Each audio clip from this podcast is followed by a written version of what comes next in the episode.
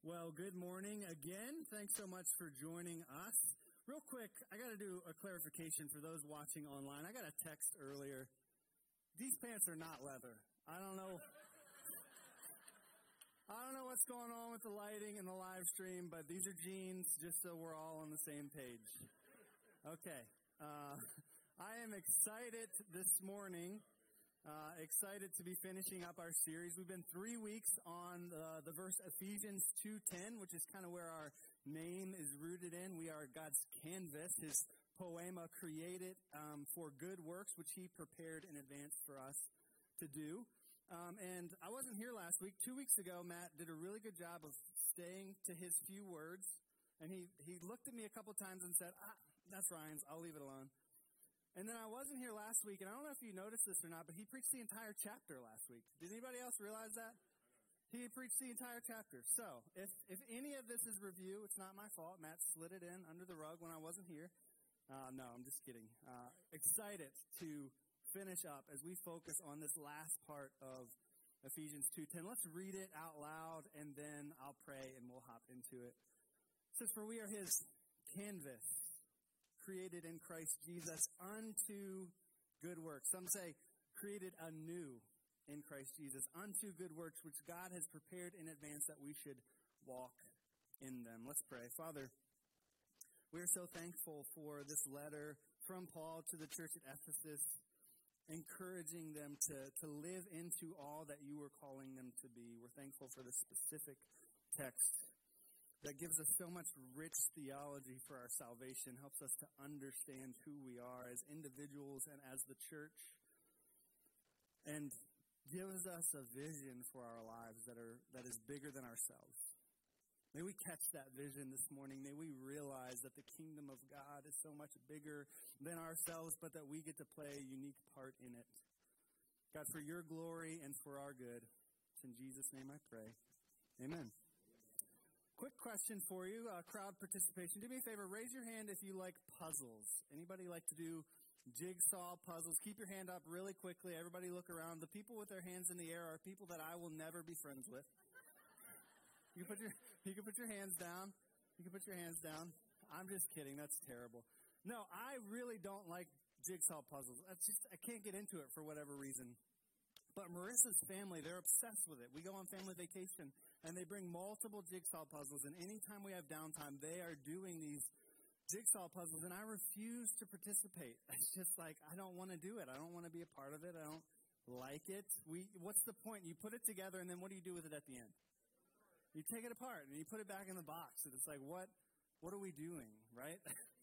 Um, not only are Marissa's family obsessed with puzzles, but my grandparents have recently really gotten into jigsaw puzzles. And the cool thing about that for them is they'll actually get custom printed jigsaw puzzles with like family pictures and stuff like that. And they'll put these puzzles together and they'll frame the puzzles and they'll put it up. And it's cool because it's like pictures of the family.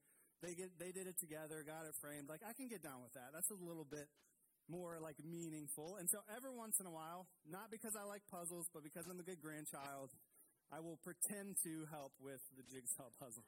I'll sit down with my grandma and like, you know, shuffle the pieces around. But what I'm not doing is looking for where the pieces go. I'm not going to go that far. I will, I'll put my hands on a couple of pieces. And I remember uh, the last time I did this pretending to help with the puzzle pieces with my grandma, we got the entire thing done. They got the entire thing done. Uh, except for one piece. There was one, my mom's laughing because she remembers this story. There was one piece missing, and we could not find this piece anywhere. We flipped the house upside down. We moved rugs. We moved couches. We looked everywhere for this piece because it's a custom piece, right? Like you can't, we're going to frame this, but you can't frame it with a piece missing. Um, and so I remember a couple weeks later, my grandma called me laughing like hysterically. And she was doing something around the house, and she'd stuck her hand in her apron pocket. And the puzzle piece had fallen into her apron pocket, and she was able to complete the puzzle and and frame it and put it up. And I tell this story because I think it's a helpful illustration for Paul's main point at the end of Ephesians chapter two, verse ten. See, I think Paul is saying that collectively, as a group of believers, we all have a job to play in creating this picture that God has designed for his church. I would summarize my main point of this entire message this way. I would say that every believer has a part to play in showing God off to the world.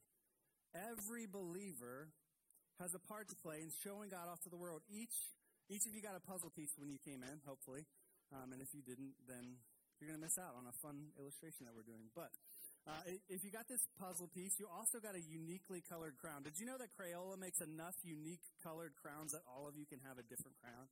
My illustration was really going to fall apart if they didn't have that many crowns, but they do. So each of you, you have a unique crown. I feel bad for the person that got, like, brown.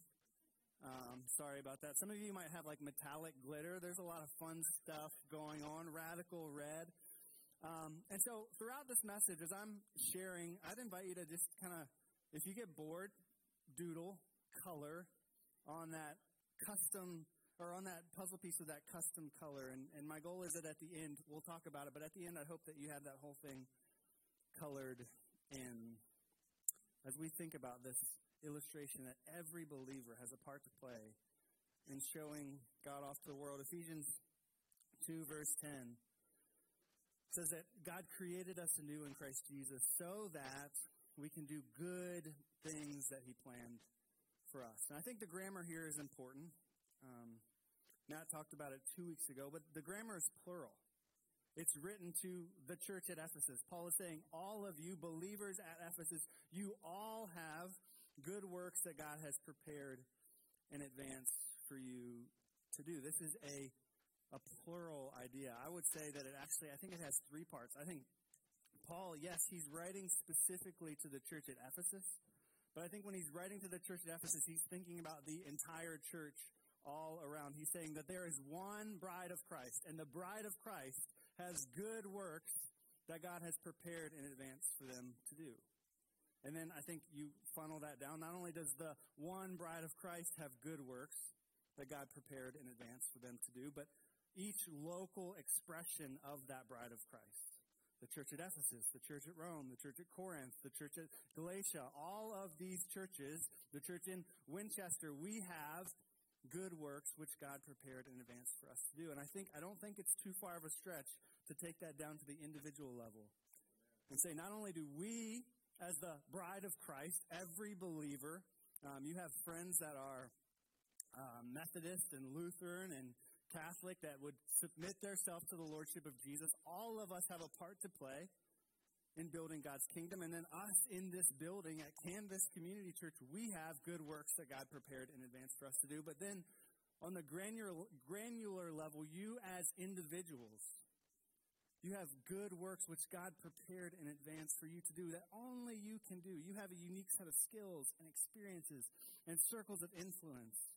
And God has prepared good works for you to do. So we're going to spend the rest of our time focusing on the individual level, but I think it's important that we put that in its context. Yes, it's important that you and I figure out the good works that God has prepared in advance for us to do, but we should not do them apart from the context of our church and, and without realizing that God is at work in his bride. Does that make sense?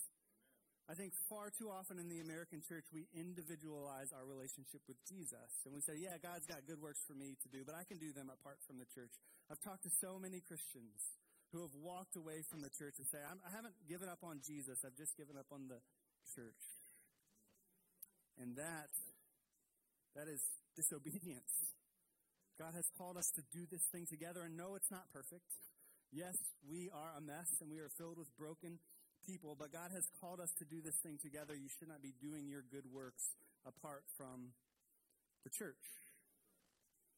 God has called us to do that. And then what I, I think tends to happen, too, in the, this is a soapbox.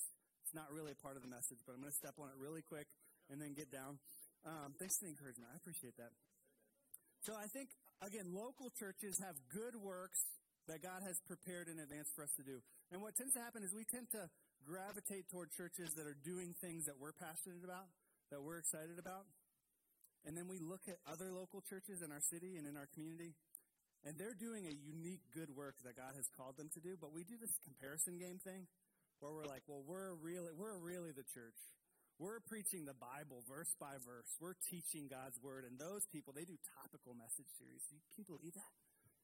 they don't care about God's word. They're always, they're just trying to attract people into the building. And, and like, and then we like, well, we, we take care of the homeless here at our church. And, and they like, they care about, they do S P C A outreach. Like, don't they know that image bearers of God are more important than animals? Like, we do this thing, right? Like, and I'm, I'm using really vague examples, but we do this thing where we get into a church that we like, and that is a good thing, but may we not be a church that looks outside our walls and casts judgment at other local expressions that are doing the good work that God prepared for them to do. May we join together like puzzle pieces, building the kingdom of God in the city of Winchester with our unique expressions of those good works. May that be our focus. All right. That's off. I'm off the soapbox. Okay.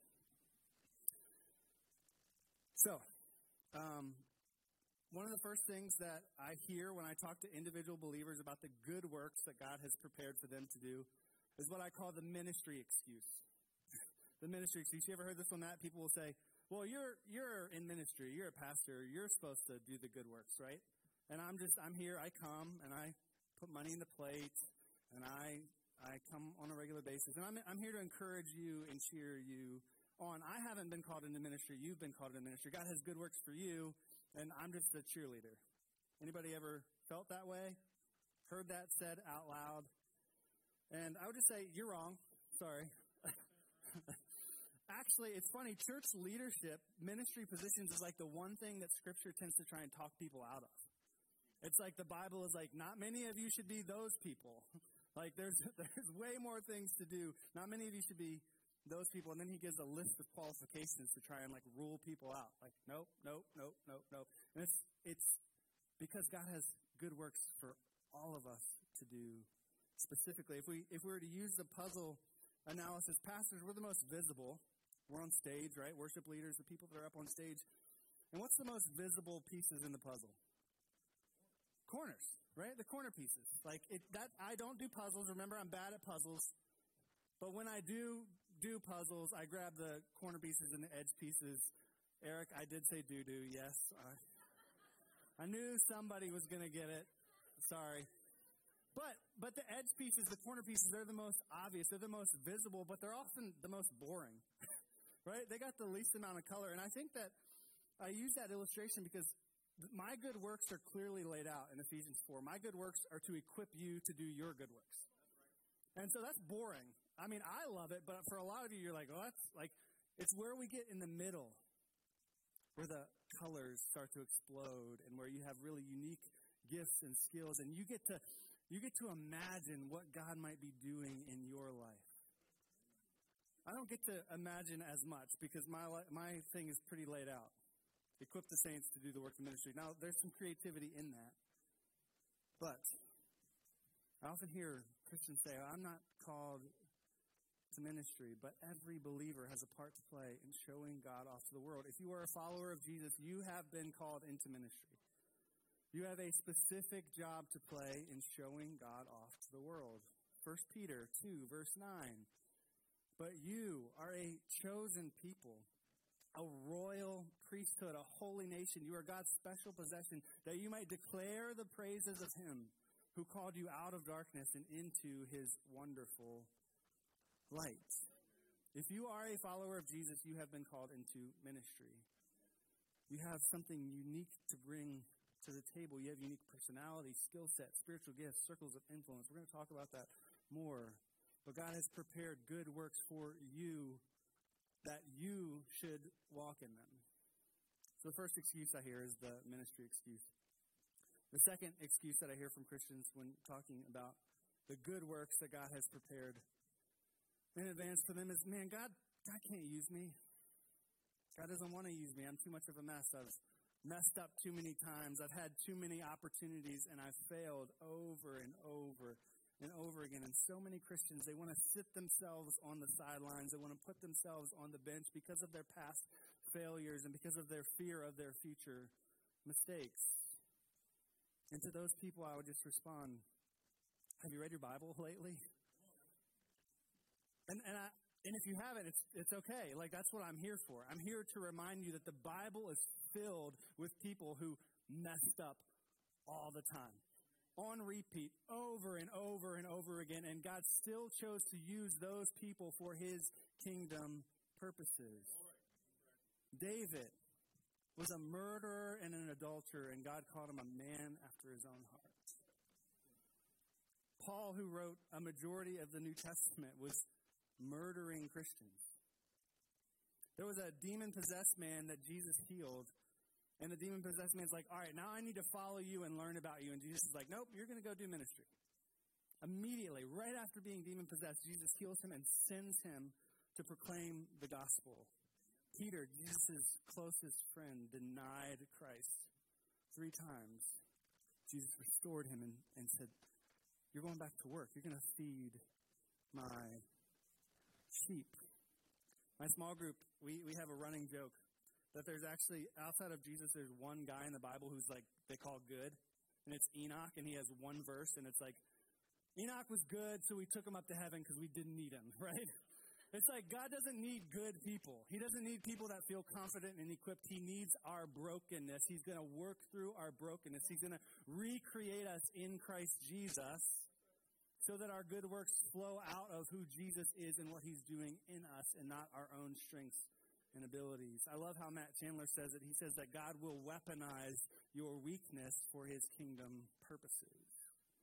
God wants to weaponize the thing that you're most ashamed about, the thing that you're hiding from everyone else in the room, the sin that you just can't seem to get over, the complacency that you just can't seem to overcome. God wants to use your weakness. He wants to recreate you in Christ and send you out to do good works. I love what Paul says. Paul lays this out in First Timothy. He says, here's a trustworthy saying that deserves full acceptance. Christ Jesus came into the world to save sinners, of who I am the worst. Paul says, God saved me because I was the worst. He wanted to show to the rest of the world that there's not, you can't go too far and outrun God's grace. For that reason, I was shown mercy, that in me, the worst of sinners, Christ Jesus might display his immense patience as an example for those who would believe in him and receive eternal life. If you're in here and you felt that, that that temptation comes back, the enemy seeks to lie to you and tell you you've failed too many times, you've had too many opportunities. God wants to use those in a unique way to build his kingdom in your circle of influence. If you're a follower of Jesus, you've been called into ministry. You have a unique part to play in what God is doing. I don't care if you're broke, divorced, homeless, an alcoholic, a workaholic, a gossip, or any other type of tax collector or sinner. You pick your poison. You fill in the blank with the thing that you struggle with the most. God is not going to disqualify you because of your failure. He's going to use you in spite of your brokenness. God wants to restore your brokenness for your good and for his glory. Listen to how Paul says it in Galatians chapter two, verse twenty. He says, I, so you could put in you there, you have been crucified. You're dead. If you have placed your faith and trust in Jesus, you have died with Christ. And it's no longer your weakness that has power. It's Christ's victory through his resurrection that lives through you. And the life that you now live, you live in light of that resurrection power. We've been crucified with Christ. God wants to use our weakness to build his kingdom. Okay. Hopefully by now we've, we've got that. We understand that there are, if you're a follower of Jesus in this room, there are good works that God wants to do in and through you. And if you're in here and you're not sure where you're at with Jesus, man, like, I hope that this is a, I hope that this is a vision that you're grasping onto. I think so many people who are outside of the Christian faith, they look at the Christian faith as something that takes from them, that makes their life more boring or more difficult. They have rules that they have to follow, and there's all of these things that, that God's like robbing them of joy. But this is what the salvation of God is all about. It's about creating us new and giving us a purpose to, to not just serve ourselves, not just to be served, but to serve, to follow the example of Jesus. And if you're here and you're living just for yourself, man, doesn't it get exhausting? Doesn't it get tiring to just live for yourself all the time? You, we, we hear the cliche phrase all the time that it's better to give than to receive. But we don't live our lives like that. If you're outside of the faith, you probably often think about how you can benefit yourself and climb your ladder and build your life. And it might seem like that's the better way to live in the moment, but you're not going to look back thirty years from now and say, man, I'm so glad I've been investing in myself for this long.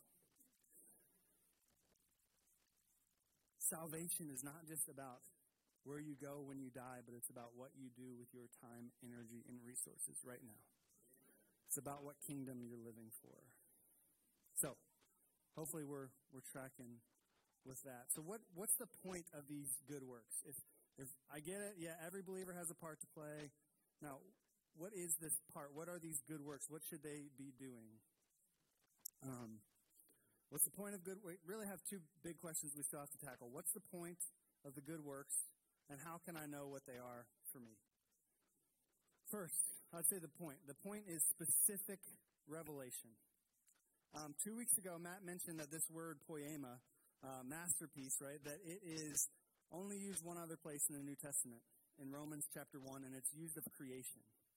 And in Romans chapter one, what, what Paul is saying in creation is Paul is saying that creation is actually revealing to a watching world what God is like, that God has intentionally created, that you see the sunset, and you see nature, and you see waves crashing on the ocean, and you see mountains and snow, and all of it is to display that God is powerful, incredibly creative. It's, it's generally revealing who God is and what he's like to the watching world. That's step one of his masterpiece. We are step two. We build off of that general revelation, and we are there to proclaim specific revelation. We have a relationship with God, and we are there to tell others how they can have a relationship with God and what that relationship is like. People can see in nature the beauty, the power, and the creativity of God, but it is our job to take that abstract revelation and make it specific. Matt and his wife were at Yellowstone this summer. I'm sure that you had conversations with people who were amazed by the incredible creation of God. But that incredible creation of God is not going to reveal to them how they can have a relationship with God. Matt can take that knowledge, that information that they have about the awe and wonder of the beauty of creation, and he can say, let me tell you about the God who made all of that. That is what our good works are for. Our good works are to take that step one of creation, God is beautiful and creative, and to declare to people that God wants a relationship with them. I listen to this golf podcast. It's weird. I'm a weirdo. Um, but there's one guy, and they never talk about golf. It's a golf podcast that never talks about golf, which can get frustrating at times, but anyway. There's one guy, he's obsessed with space. All he ever talks about is, like, when NASA tweets pictures of the universe, and, like, he's, like, so close. Like, he always talks about how small he feels in the immensity of the universe. And it's it's God's masterpiece. It's his creation screaming to Frankie, God's here. You're not alone. Your life is more important than just these few years that you have on earth. But creation can't get him to that point. It can make him have all of these questions, but he needs a follower of Jesus to step in and to make that specific.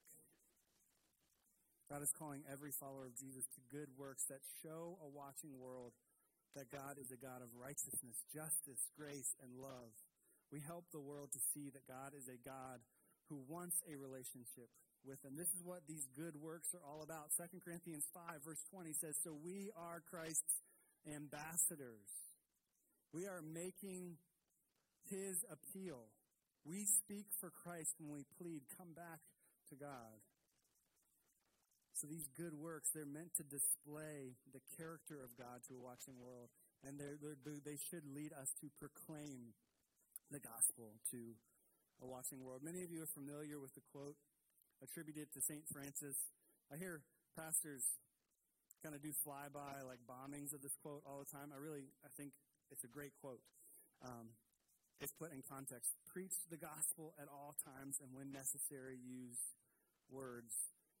Esau McCulley, I think he builds off of that quote even more. I love this quote. He says, Christian charity Good works, Christian charity, is a recovery of the imitation of Christ's ministry of healing as a sign of the coming kingdom. It is done not to replace the need for teaching about the Christian faith. It is another form of it. This is what these good works are meant for. They are another form of proclaiming the gospel to a watching world. Yes, we preach the gospel with words, but we also preach the gospel with good works. Our good works should include things like justice. Justice for the unborn, for the abused, for the sexually assaulted, for the immigrant, for the widow, for the orphan. Notice how the good works that God has prepared in advance, they don't fit neatly into political boxes. God has not called us to be a part of political ideologies, of building political ideologies. He's been, He's called us to build the kingdom of God, and the kingdom of God cares about all of those things. And so we have good works specifically meant to, to proclaim that with our actions and with our words. It should involve responsible stewardship of God's creation, extending forgiveness to those who don't deserve, deserve it, and just generally loving people the way that you would want to be loved. Christian faith isn't that difficult to understand. Love God with all of your heart, soul, mind, and strength, and love your neighbor as yourself. Every single believer has a unique part to play in showing God off to the world. So, now that we know that God has specific works prepared for each of us to do, and the purpose of those works are to point people to the character of God, to help people understand who God is and what He's like. Now, how do we discover our specific works?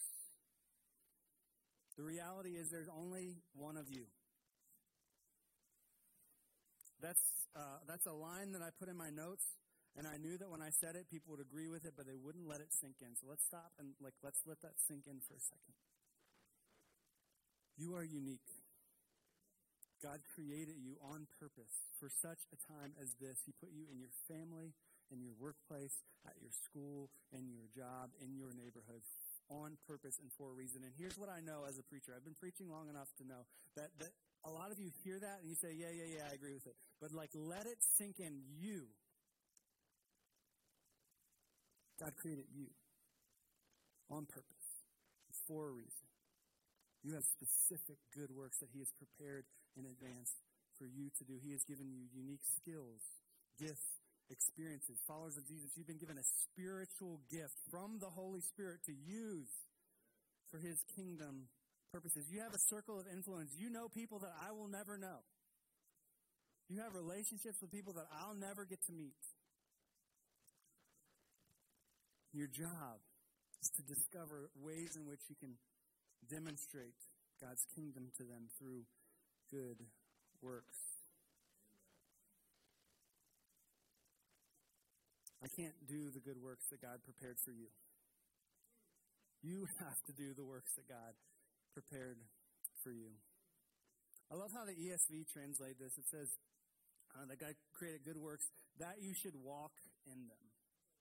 And I think there's like this there's like this progressive idea, like step by step uncovering these unique good works that God has prepared. When I was in I don't know why this always comes up, but they say be yourself, and so golf just keeps coming up, right? It always happens. When I, it's an idol, maybe. Um, when I was in college, we uh, I loved golf, but I was too poor to play golf all the time because golf is expensive and college is expensive. And so um, my buddies and I, we, we invented this thing. Well, we probably didn't invent it, but we thought we invented it. It was called Campus Golf. We had these little yellow styrofoam balls that go about one-third the distance of a regular golf ball. And we would take out a couple of irons. And eventually, it, this we got so excited about this that it evolved into me and my buddy. We designed an entire eighteen-hole golf course that started from my dorm room, the front of my dorm room, and ended at the back of my dorm room. Pretty elaborate stuff, right? But I share this story because it was like it evolved. Like we started, we loved this thing. We had this passion. We had this thing that we wanted to do. And we start at where we were starting from, our dorm room. And slowly and progressively, like, we just let the, the the land show us where the hole was. And we knew where we wanted to start, and we knew where we wanted to end, and the rest was all up to just creativity. And I say that because I think that's what this process of discovering good works looks like for each of us. It starts with who we are and where we are, and it ends with where we know where we want to go. We want to display the character of God to a watching world. And so from knowing where we're starting and knowing where we want to end, then we just prayerfully ask the Holy Spirit to reveal to us the ways in which we might display God to a watching world. I think there's two elements to these good works. There's daily good works, and then there's seasons of good works. Daily, I'm, can I be honest with you? I don't care what you say, I'm going to say yes anyway. You guys know how this works. You know how this works. I'm really bad at this daily good work thing because I have an agenda. I have a schedule. I have things that I feel like I need to accomplish in that day, and if something gets in the way of me accomplishing those things, I get frustrated. Man, but what if? What if God put somebody in your path tomorrow that he's asking you to do a good work for? That he has prepared from before the foundations of creation, he has made this thing happen where this person's going to cross your path, and you're so busy and so focused on your schedule and the things that you have to get accomplished that you miss an opportunity that God has prepared for you to demonstrate his kingdom to this person. This is the thing that I think God needs me to focus on the most daily, waking up and saying, God, what is it that you might have for me to do today? May we, may we do that. May we wake up, spend time with God, and ask that question. What is it that you have for me to do today? And the second is, is seasonal. What are we going to give our lives to? What are you going to give your teenage years to? What are you going to give your twenties, your thirties, your forties, your fifties, your retirement to? I think that God has intentional ministry opportunities for each of us. What are those unique areas of ministry that God is calling you to serve in during this season of your life? Be intentional about seeking those things out. I felt called into church ministry at sixteen, and it was a long process of prayer and exploration and asking people and, and discerning and testing and trying. And I still to this day feel called to ministry. But I got to be open to the Holy Spirit directing me in a different direction each season of each time. And so maybe you're here and you just, you know down to your socks who God's called you to be. You have a specific ministry. You know how you can serve God. And I'm just here to say, great job and keep it up. But maybe you're here and you're like, you know what? I've never really thought about me being called into ministry. I don't know what that looks like. I volunteer at the church when people say they need volunteers, but like, I don't know what my calling is. I don't know what my specific ministry is. How how can I discern these good works that God might be calling me to? I got five things for you. And they're general. Um, and so it's going to, you know, take some time. But these are the things that I would ask you to think about, to focus on. Number one is your personality. What are you good at? What do you like to do? Who do you like to spend time with? Where has God placed you in your life? It seems like something small and insignificant, but it's not. Again, God created you on purpose, for a purpose. He placed you where you're at, intentionally, for a reason. How might your personality, the things that you like to do, your passions, how might that lead into the specific ministry that God is calling you to? Number two is opportunities. Where do you go to church? Where do you live, work, and play? What physical and spiritual needs exist in your community that you might be able to meet? We all have unique opportunities. Our community has needs. And so often I think, I think what happens is we get We just get so reactionary. We just do the next thing that needs to be done without really stepping back and asking God, what do you have for me to do? And I wonder if we don't actually get in the way and do other people's good works because we're just being reactionary. What opportunities do you have? What opportunities does our community have? How can we as individuals meet those needs, and how can we as a local church meet those needs? Three. Spiritual gifts. The Holy Spirit has gifted you in ways that the Holy Spirit hasn't gifted me. Discover those spiritual gifts. Seek out an understanding of what they are and how God might be. Why did God give you those gifts, you specifically? What does He want to empower you to do? Number four, listening prayer. For, for my Baptist and Presbyterian friends in the room, this one's difficult. We like to talk pray. We don't like to listen pray. It can be uncomfortable. I speak from experience. May we learn to pray and intentionally listen to what God might have to say to us. God, what, what are you calling me to? What good works do you have for me to do? And as we input all of those things, may we finally and lastly seek godly advice.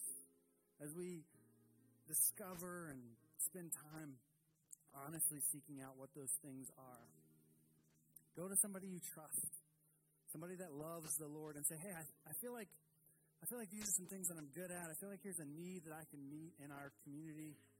What do you think? Do you think I'd be good at that? Do you think I could accomplish something bigger than myself, outside of myself? And don't ask too many people, right? And try it out. Because you, you might think, and your friends might think, that this is something that you're good at, and then it might drain you so much because it's not your good work. Let's do this process together. Again, remember, it's in the context of our local church. How can we create ministries based on our skill sets, gifts, passions, abilities, based on the needs of our community? How can we build the kingdom of God uniquely? What are our good works? A couple of, couple of final cautionary tales. Don't do somebody else's good work. Uh, I talked about the demoniac earlier. Jesus heals the guy. And he says, I want to be your disciple. I want to get in the boat and follow you. I want to go where you go. I want to do what you do. That sounds like a really great thing, right? Okay, Jesus says, nope, that's not for you to do. I've got my disciples. I need you to go back to the Decapolis, to the ten cities that you have unique influence over. I need you to go do that good work. If Jesus let him do a different good work, he would have missed out on his specific opportunity. Maybe it's not your gifting. Or maybe it is your gifting, but it's somebody else's job to do. Second cautionary tale. Just because it's not being done doesn't mean you have to do it. Just because it's not being done doesn't mean you have to do it. So many churches in America, one hundred percent of the work is being done by twenty percent of the people. And you might you might hear that, and you might think, yeah, I'm one of the twenty percent, and it's awesome.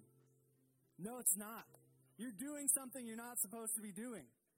You're taking an opportunity from somebody else to do the thing that God has called them to do.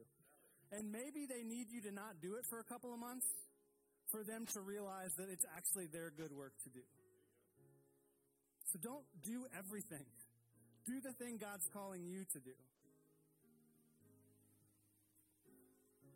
Don't compare your good works to other people's good works. Here's what tends to happen. We tend to either overvalue our gifts, and we get self-righteous, and we're like, we're doing we're doing the real kingdom work here. My ministry is the more important ministry. And we look at other people, and we think, man, I wish they would come help me because my thing's more important. Or the other thing that we do is we self-deprecate. We're like, man, all I do is, like, clean up after the kids. I wish I could, like, design a stage. Everybody sees the stage design. Nobody sees me vacuuming up the kids' classroom, right? No. Each good work that God has prepared, He has prepared uniquely for the person that He's calling to do it. And that's all the affirmation you need. God has prepared it for you, and you walk in obedience because of what He has done for you. That's it. Don't compare yourself to other people. Every believer has an individual part to play. And like I said, it's both individual and corporate. We're coming together as individual puzzle pieces to create God's masterpiece. He is using it to demonstrate his kingdom to a watching world. His kingdom that has already come and is to come one final time. That's how Doctor Tony Evans puts it. He says, our job as members of the church is to live in a way that shows the world a clear picture of the kingdom, and that all things fall underneath the Lord Jesus. The church should present to the broader culture a working illustration of God's solutions to the problems the culture faces. See those good works? We're, we're, we're giving the kingdom of God to our city in a way that they need it. We're looking around at the needs of the community, and we're presenting them with the solution of God's kingdom. People who want to see heaven at work on earth should be able to discover it in the church. The church is to be the visible manifestation of the kingdom in history. Every single believer has a part to play in showing God off to the world. The kingdom of God has come. Jesus has established it through his resurrection, yet he invites us to be a part of it. There's like this, this already not yet type of thing that's happening. God has built his kingdom, and he is building his kingdom, and he is doing it through you and through me. You guys have probably noticed these people coming up on stage and coloring a picture. Why are they doing that? And why is Ryan just acting like it's normal? Because it's weird. It's not normal. We have um, a picture here that's being colored. It's a color by number. Anybody ever done color by number? Color by number's fun, right? It's a picture of a church underneath the cross, and it's meant to resemble this already not yet thing that happens with these good works that God has prepared in advance for us to do. God is building his kingdom, and the gates of hell will not prevail against it. It will be accomplished. With or without you or me, he will do it. But he invites us to be part of it. He calls us to this unique good work. It's like this color by number picture. Barrett drew the picture. It's, the picture's done.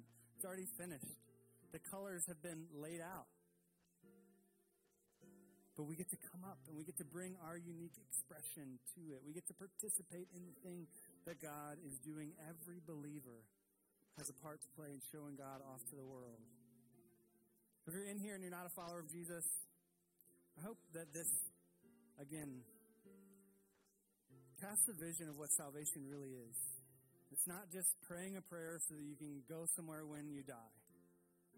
It's submitting yourself to the authority of Jesus, because he knows what's best for you better than you know what's best for you. And if we would submit ourselves to the lordship of Jesus, if you personally, maybe you're in here and you've never done that before, or maybe you've done that a long time ago and you've walked away and you've come back to this place where you're just living for yourself, you're being invited and to participate in this incredible thing that God is doing through each and every one of us. Don't waste your life on yourself. Submit yourself to Jesus. He has abundant life for you. If you're in here and you're a follower of Jesus, you have unique good works that God has created for you. If you're in here and you're over the Social Security age, let me tell you this this morning, you don't get to retire from good works. I know you're tired. I know life's been hard. God has unique good works for you to do.